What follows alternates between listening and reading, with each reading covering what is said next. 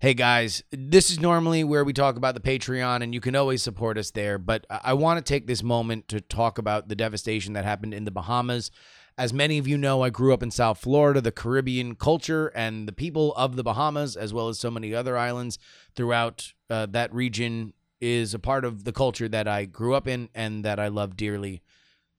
Please, if you have any extra money, I would very much encourage you to support uh, uh, the the rebuilding there. The American Red Cross, the Salvation Army, Project Hope, AmeriCares, Habitat for Humanity, Team Rubicon, World Central Kitchen.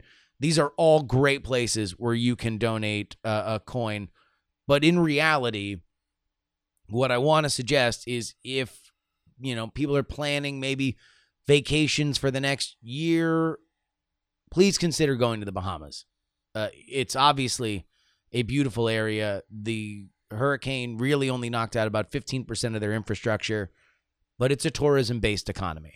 And the, the, the the devastation that they suffered is one thing. It would be far worse if people thought that that island that that, that the islands there were, were not ready to host people. It is built to entertain and host people. So, if that's something that is on your radar and you were thinking about going somewhere, I'd highly recommend heading over to the Bahamas within the next year or so because they certainly it's it's worth the trip and it would be helping them in a time of need. Yes. Come on, come on, come, come on. All right, ladies and gentlemen, welcome, welcome, welcome to the Politics, Politics, Politics program. My name is Justin Robert Young. We got a lot to talk about, including the uh, possible miniature version of the Boris Johnson prime ministership. We've got the story of NC9, the, the special election that happened in North Carolina last night. We've got the latest on John Bolton's firing. Uh, Jon Ossoff, Kamala Harris, Jerry Falwell Jr., pole dance, butcher emails, all that. But first, we talk about what we like to talk about on this show we will talk about the debates. Yes, it's debate week. Took long enough. Alas, this debate will only be one night. Fie on you, whoever thought that was a good idea. Ugh.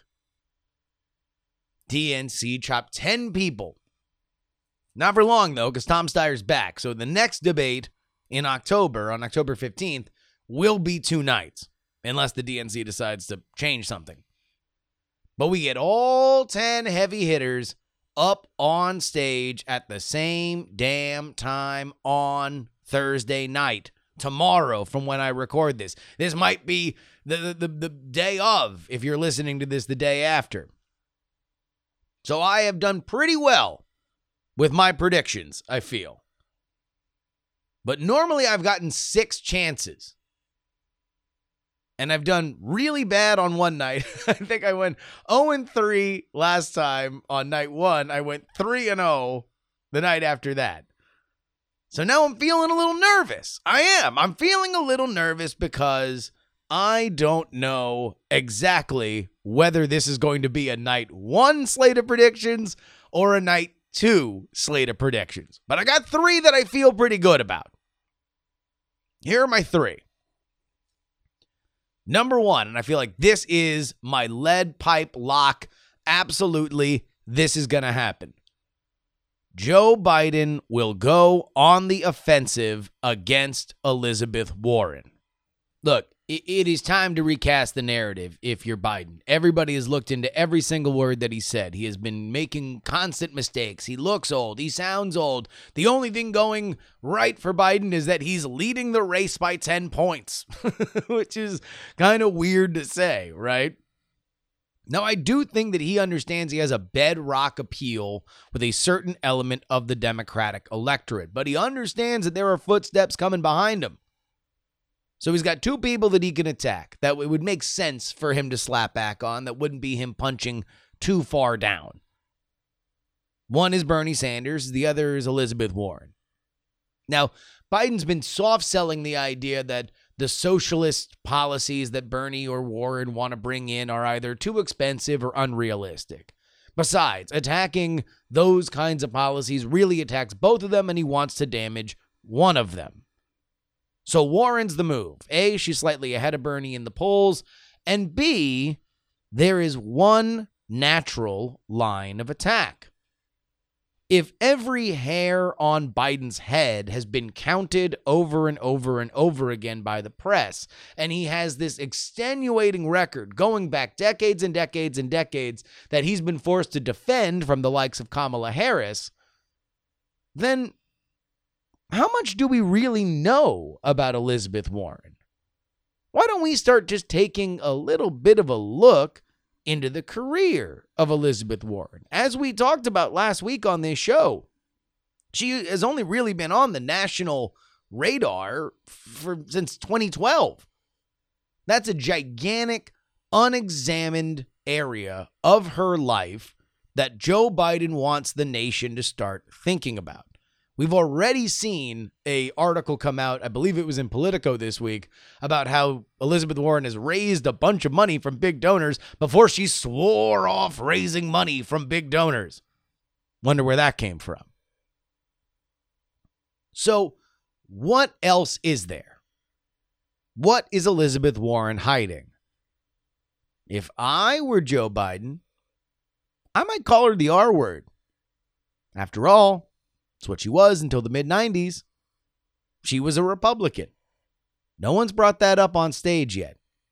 And whether or not Joe Biden says exactly that, I believe that he is going to go on the attack for the first time in this campaign. Lock it in. All right, prediction number two. Prediction number two. I gotta get a Beto prediction in. I feel like I've been pretty good about Beto. Even when I was wrong about Beto, I was right. I said that Beto was gonna go hard on gun control, and it only took him two weeks and a shooting in his hometown to be exactly what I thought he was going to do. Beto has reinvented himself four times now, and the latest version of it is the guy who curses. He says this is effed up, but he uses the F word and then sells a t shirt that has the F word starred out. Yeah, man, super cursing Beto. This isn't offensive. What's offensive is the state of America, man. Now, this has made the DNC a little nervous, which leads to my prediction. I believe that Beto will curse on television. DNC doesn't want this. Because unlike the debate that we just had in Detroit that was on CNN, where you can curse because it's cable, this debate is on ABC, broadcast television. And so that means that you have fairly strict FCC guidelines. The DNC sent a note to all the different campaigns this week and said no cursing. Whatever you do, don't curse. But this has gotten Beto a little bit of traction. It's got a little bit of heat. I think he intends on cooking with it. I don't know whether or not he's going to say the F word specifically, but I do believe that he is going to say one of the George Carlin seven words you can't say on television. I think he is looking to make a statement. He is looking to take the oxygen out of the room. And he's got a bold policy that he wants to push. Beto has staked out the idea that he is the gun control candidate now. He has said in no uncertain terms that he wants a gun buyback on assault weapons. Buyback is a, a he was even asked. He's like, all right, look, people hear buyback, they think that they're going to come, that the government's going to come and grab all their guns. Are you saying that's that's going to be what's going to happen? And he said, absolutely, that's what's going to happen. We are going to come and take your guns. A reminder that Beto O'Rourke also in the last debate said that he was the only one that could flip Texas. So now he's the guy who's going to flip Texas that also says that he is going to grab all of your guns. this guy. All right, I got a bonus prediction for you. Bonus prediction. We're going to miss Marianne. We're going to miss Marianne. Dark psychic energy will be running amok. And at that point, we're going to look to the heavens and say, Marianne, where are you? That's a little bonus one. That's not for the record. I'm just that, that that's a little that's a little for funsies wager. All right, here's my third and final one. This one's on the record. Mayor Pete pivots to positivity. There is a lane for a positive candidate. Now, it's a hard balance to strike when you're running against a sitting president and you have to spend most of your time trashing their record. But Mayor Pete has signaled over social media over the last week that this isn't about a who we hate, but who we love kind of message. On a stage where one frontrunner wants to time tunnel backwards four years, two more want to overturn capitalism, and one of them is warning of a coming robot revolution, Pete, I believe, will try out a time tested formula for Democratic underdogs. It's been bridged to the 21st century, hope and change, and maybe now we will get the positive mayoral attitude. Those are my three predictions. So, to recap, Biden going on the offensive uh, uh, uh, with Warren, Beto cursing, Mayor Pete pivoting to positivity. If you know anybody taking action, get out there and make some money. Politics. This is normally where we plug the free political newsletter at freepoliticalnewsletter.com. Thank you guys all for subscribing to that, and I greatly appreciate it. But I do want to take this time to remember 9 11. It is 9 11 when I am recording this now. Uh, uh, so many years ago, 18 years ago, uh, September 11th, 2001 happened. It was a, I mean, the, the, the defining moment of my adulthood. Freshman in college, first day as a paid journalist. Um, Syracuse, where I was going, was a feeder school for a lot of people that lived in and around New York City. A lot of parents that worked in those buildings, including one of them that uh, was working with me at the time. It is a moment that I think is so big, it means so much to so many. A, a lot of times people tend to focus on the unity that happened afterward, which I never really know how to handle because it was trauma everybody was traumatized, and so we could see an element of humanity in each other. I don't know. There, there, there tends to be this like paradise lost kind of thing that happens that I don't necessarily think is true. Instead, what I'd like for us to think about on this anniversary is that we are still the same people that saw an element of humanity in each other. It took the world changing for us to see it. And eventually we kind of went back to the way things were. But we're still the same people. And considering the fact that we are so divided politically these days, and we're about to get even more divided with a presidential election coming up, I just, in the shadow of what happened, this is actually a funny story. After we were, uh, after 9-11 i'm writing all these news articles about it. For whatever reason it became a thing that everybody wanted to write in their leads or just in their stories in the wake of 9-11 that was a phrase. And it just came up. Uh, uh, uh staff writers would do it. Other people that were submitting articles would do it. We as the editors would write it and we just had to ban it there was a, a wholesale ban of the phrase in the wake of 9 11. So I will just say this.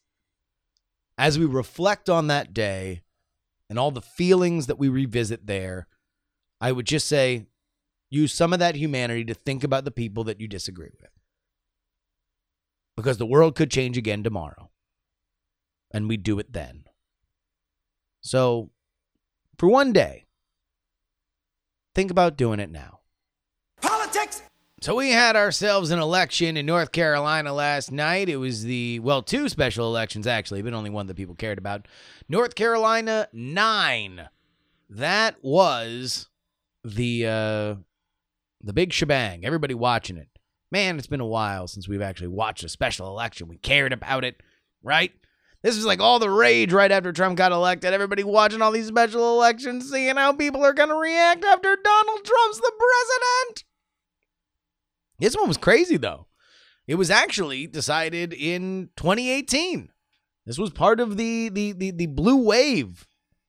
Very very close then in 2018. Only 900 votes separated the Democrat Dan McCready from Republican Mark Harris.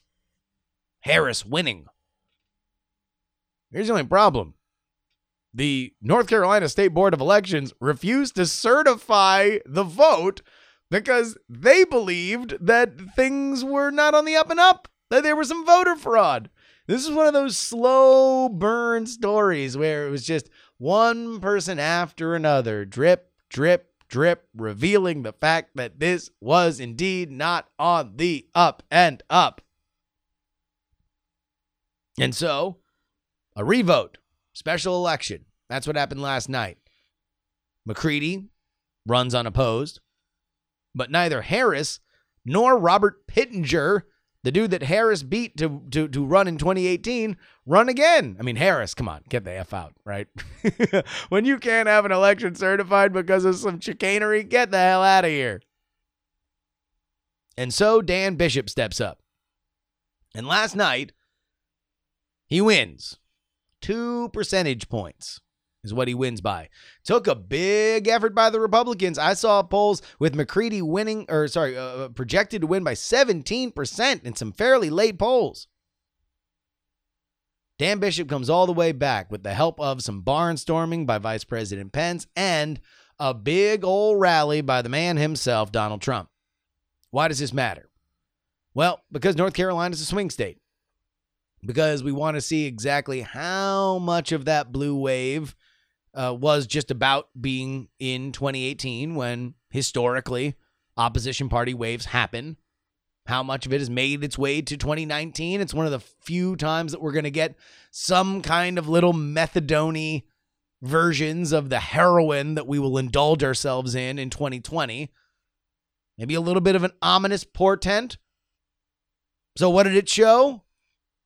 A lot of what we already know. The Democrats got what they have feasted on since 2016 moral victories. Oh, the Republican won, but didn't win as much as he should have. Donald Trump won that by 12 points. Dan, or, er, uh, Dan Bishop only won it by two. Mmm. Moral victories. Mm-hmm. Oh, that Jon Ossoff moral victory. Mm-hmm. Oh, that one weird Montana moral victory. Mm-hmm. Beto O'Rourke, mm, Andrew Gillum, mm, Stacey Abrams, mm, moral victories abound. For the Republicans, you should have won by more. I mean, look, uh, there ain't no two ways to say it. That, that is right. You know, Donald Trump won that by 12 points. Uh, Dan Bishop got slaughtered in all of the, the the the areas that are city adjacent, right? Or inside of a city. And they laid it on thick. Republicans uh, laid it on thick in the rural areas. This is going to be a defining and and further hardening dynamic that we will see in the 2020 election. Donald Trump moved the needle. And he apparently is very, very excited for everybody to know it because his campaign manager has been on television all day, all, all, all day this morning, talking about how much they helped this dude win. Here's the other big story John Bolton has been fired, fired, fired from his dream job. Yeah, he's out. Former National Security Advisor, the third person to hold that title in the Trump administration, has hopefully not let the door hit him where the good Lord split him. Outs. More like Bolton with an I and apostrophe. This apparently was a long time coming. There were a lot of internal clashes. Uh, John Bolton did also kind of play the one game that will always get you in trouble with Donald Trump unless you're one of his kids playing around too much with the media. If you're leaking, if you're a source, if you're shaping the world to look too much like a, a place where you are a big shot, Donald Trump will almost always cap you for it. It's what got Steve Bannon. It's what got the mooch real quick. I think more than him just getting drunk and mouthing off and, and not being smart, the thing that was the like you got to go immediately moment for the mooch was the fact that he was that comfortable with the press. Even for a press secretary, that you're just going to call and shape things and, and, and talk about exactly how you want uh, want it to be talked about drunk, you're not even going to think twice about it. That means you are very comfortable talking to the press. That apparently was part of it. And then there's the fact that John Bolton really doesn't fit with Donald Trump's ideology. Donald Trump ran as an Iraq war critic.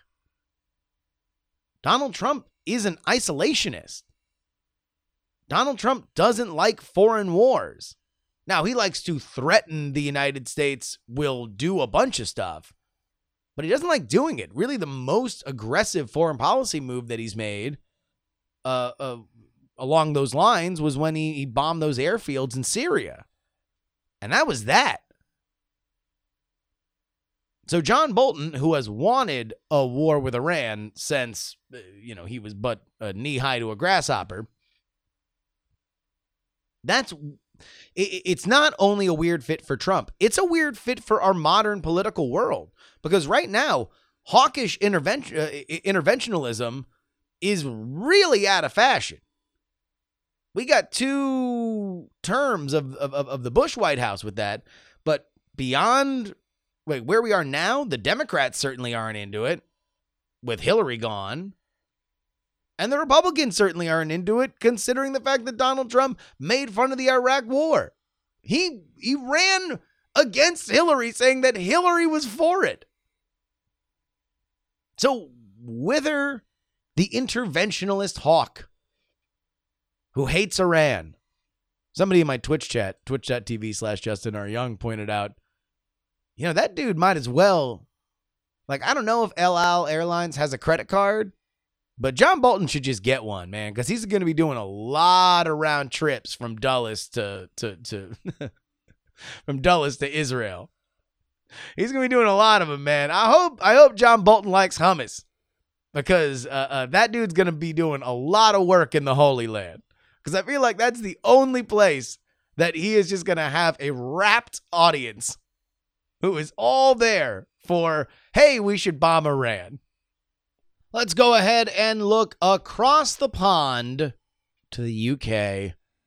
Boris Johnson, the incredible shrinking PM, loses control of his government, is now handcuffed to the fact that he has to go to Brussels and ask for an extension on Brexit so it is moved past the super spooky date of October 31st. Ooh. He says he won't do it, and Parliament, as of today, has officially been suspended. That means that there is no more legislation that will happen. There is also no election that will happen before October 31st, which Boris Johnson believes he would have won. And so they would have been able to move forward with a no deal Brexit. And so now there's a bit of a game of chicken. Boris Johnson can either cave on some of his positions and try to hammer out some kind of deal before October 31st, or he can violate the new legislation that has just been passed. He can break the law effectively and push for a no deal Brexit. Or something weird can happen, which is what I would count on because a lot of weird stuff has happened. The the reality of it is though that the conservative party might realize now that, hey, maybe Boris Johnson just isn't the dude. We tried it, it got too heated. Maybe we have to move on. We got to move on from Boris Johnson. That's just a thing that needs to happen. Well, I mean, if that's the case, then uh, uh, nice knowing you, right? Tom Merritt. Tom Merritt seems to believe that that could be a could be a thing. It could be a thing. In fact, let's go ahead and read a text message from Tom Merritt about this. Tom's message reads Amber Alert. Amber Rudd just quit this cabinet. That's big because it means that the mainstream of the party just abandoned Boris. She's my best bet for a future Tory PM. I said, damn, Boris is really going to be a one month PM, huh? Tom says 95% chance, although I have no sense of how this actually plays out right now. When you have conservatives and labor teaming up to hire lawyers to prosecute the prime minister in case he doesn't carry out the requirements of the legislation, anything is effing possible. Politics! You know who seems to get along really well? Ivanka and Donald Trump Jr. Wrong! Oh, well, in that case, it's probably time for the.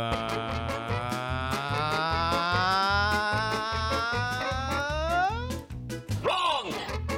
Wrong! Wrong! Wrong! Wrong! Wrong! Parade of Wrong Opinions.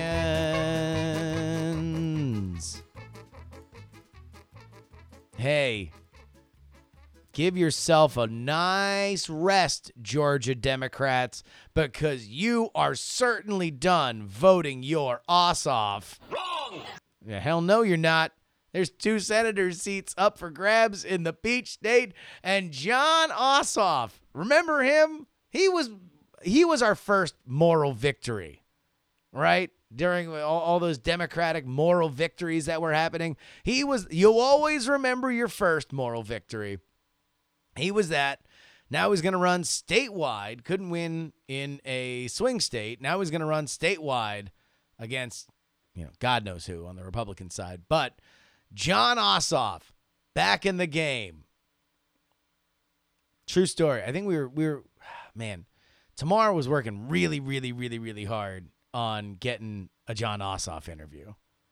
Cause I just, I mean, I have a million questions I'd love to answer. Uh, I'd love to ask Jon Ossoff, but he probably won't do it now. I'm almost hundred percent certain that if he wasn't doing it and he was just sitting on his couch, he's certainly not going to do it now. Hey, Kamala Harris has never been dressed down by a dude in a wheelchair before. Wrong!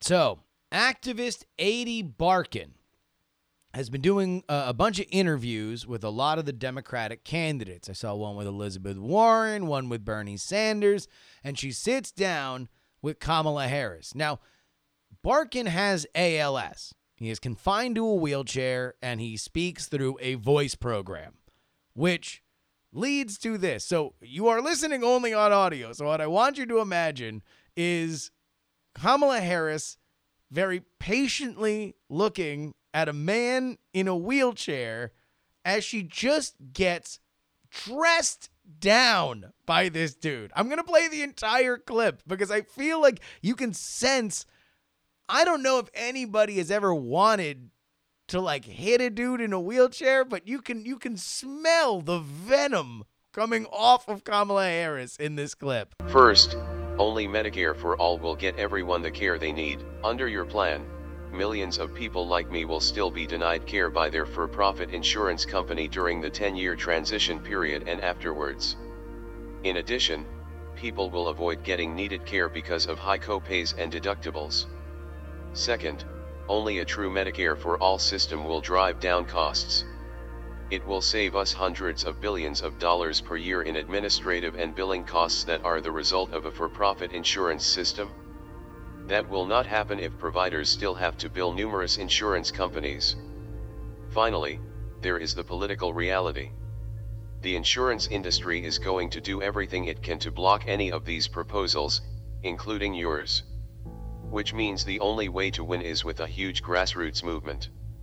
And from what I can see, that enthusiasm only exists for Medicare for all. So where am I wrong? Is it insensitive to say that he dragged her? Okay. Probably is then, if I didn't get the wrong sound. Moving on. Hey, Jerry Falwell Jr. has never been on a South Beach dance floor, sweating it out with all the writhing bodies that Miami has to offer. Wrong! Hell yeah, he has. Politico ran a big old article about uh, the culture of fear that he has built at Liberty University, up to and including the fact that he mysteriously decided to bankroll a pool boy at a Miami hotel to the tune of $1.6 million so he could buy out a downtown hostel.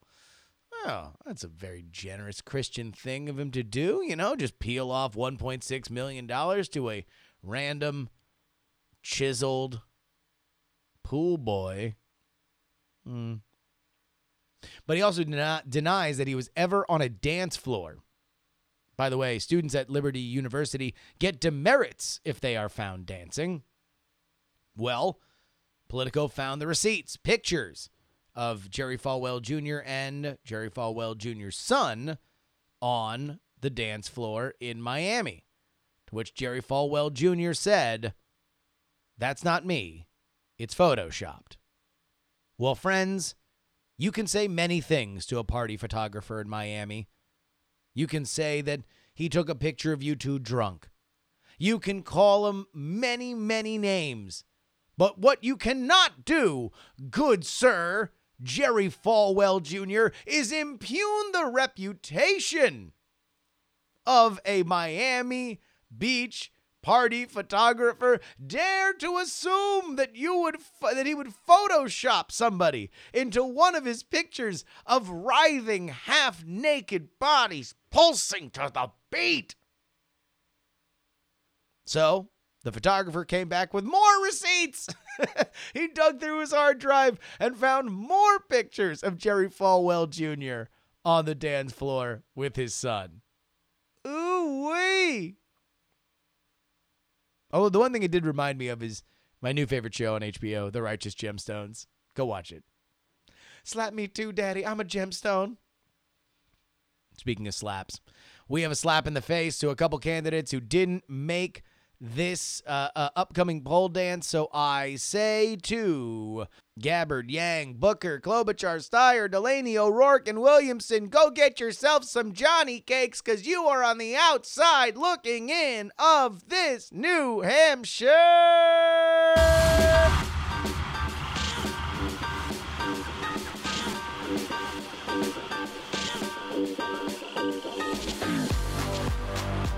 Emerson. Oh, yeah, folks. First in the nation primary. Here we go. This is a Get on the floor if you got that booty.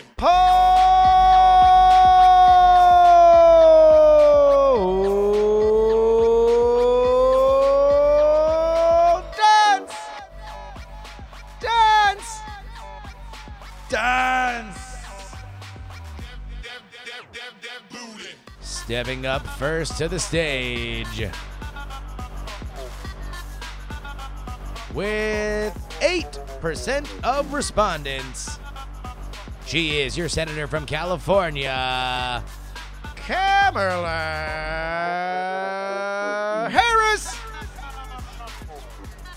With 11% of the vote, the man I believe will put a smile on your face this Thursday when he becomes the positive candidate, ladies and gentlemen, with 11%. It is Mayor Pete Buttigieg.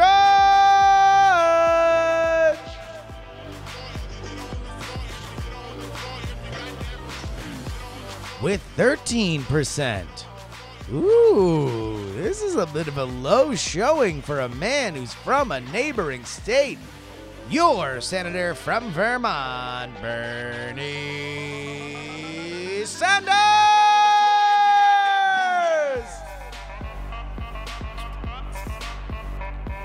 But your headliners, within the margin of error, I might say, 21% of respondents saying that they want Elizabeth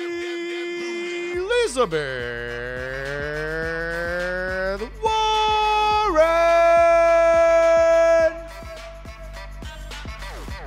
But your headliner, 24%. Big Joe.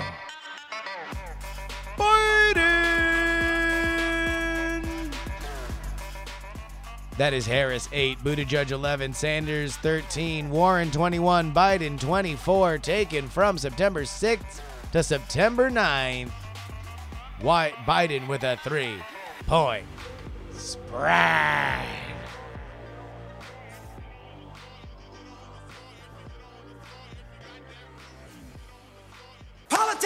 Let's go ahead and get into but your emails. You can always email me, theyoungamerican at gmail.com. Again, theyoungamerican at gmail.com. Charlie writes, It is with great sadness and disappointment that I write to you today. I wish, oh, how I wish that I could say that we were agreement about the basic truths of the world, but we are sadly not. I regret to inform you that you have debased the concept of truth, fact, and modern science by way of an egregious and, dare I say it, contemptible act of moral failure towards your audience. I must warn you that I mean to call into question your unbiased reporting. Please, if you have not yet fully grasped the tone of this email, I have not yet thought back to a moment of realization and recognized the error that you've committed. If you have not been reduced to tears and sobs, please sit down before reading any further. My dear Justin, dear sweet Justin, you told your audience a lie. The sky is not blue, it's cyan. Or is it azure or cerulean? Regardless, you can now tag the latest episode as fake news. One of my favorite emails of all time. Thank you, Charlie. Sean writes, uh, uh, you mentioned on the PX3 extra that you did with Tom. Oh, by the way, I did a PX3 extra with Tom where we actually didn't, I didn't just read his text messages, I actually called him. Uh, but we talked about Brexit and what was coming up. And what we wound up settling on is that no matter what, the most important part of the Irish backstop conversation is that a lot of people don't remember the violence that happened in Ireland through the uh, the 80s and 90s, the the IRA, the the troubles as they are called. But the one thing that you can remember is the fact that it produced some good ass music. So Sean went on uh, Spotify and found a a playlist of all uh, uh, music that was created around then, up to and including Stiff Little Fingers, Elton John, uh, uh, Bush, the Dubliners, Wings, the Police, of course, U2, the Cranberries, the Pogues. I mean, there's some music here, man. There's some music on here. So, yes, an ugly part of uh, uh, uh, the history of that region that uh, many fear might resurface with a no deal Brexit. But in the meantime, boy, you got some tunes. Lance writes Can you talk about the CNN climate change town hall? All I'm seeing is memes about banning cheeseburgers, everybody becoming vegetarian, and stopping all domestic oil and gas production. While I'm probably being unfair, what the hell type of platform is that? My answer to you, Lance, is no, I won't talk about the CNN climate change town hall. Of course, you can email the show, theyoungamerican at gmail.com. I will be live tomorrow night, Thursday night, on my Twitch channel, twitch.tv slash Justin R. Young, doing my live commentary on the debates. I will have a special episode of this show live for you right afterward. So you guys can get my immediate reactions in podcast form, including how I did on my predictions. So uh, go ahead and look for that. Uh, no interview this week uh, we're just kind of resetting uh, and getting everything uh, uh, ready to go. But I'm recording more today, so we will we will not have a a a, uh, a stoppage uh, going forward. All right, one more time. The email is theyoungamerican at gmail.com. Music has been provided by Valesco and Trop Killers. You can follow me at Justin R. Young everywhere. You can also find us on our Discord, bit.ly slash jury discord. I want to thank our producers, Andy, Paul, Mike, and Brad. If you would like to be shouted out at the end of this show, you can head on over to takepoliticsseriously.com and become one of our supporters. Also, we have a winner in our campaign Undertaker contest. I would like to congratulate Justin O'Brien for winning uh, go ahead and send your address in to theyoungamerican at gmail.com and I will get you the now defunct Kirsten Gillibrand swag. That about wraps it up for today. Until next time, I want to remind you that politics has three names because I saw a show that talked about politics the other day. I saw a show that talks about politics, and I know one that talks about politics, but this, this one right here, friends, is the only one that talks about all Diamond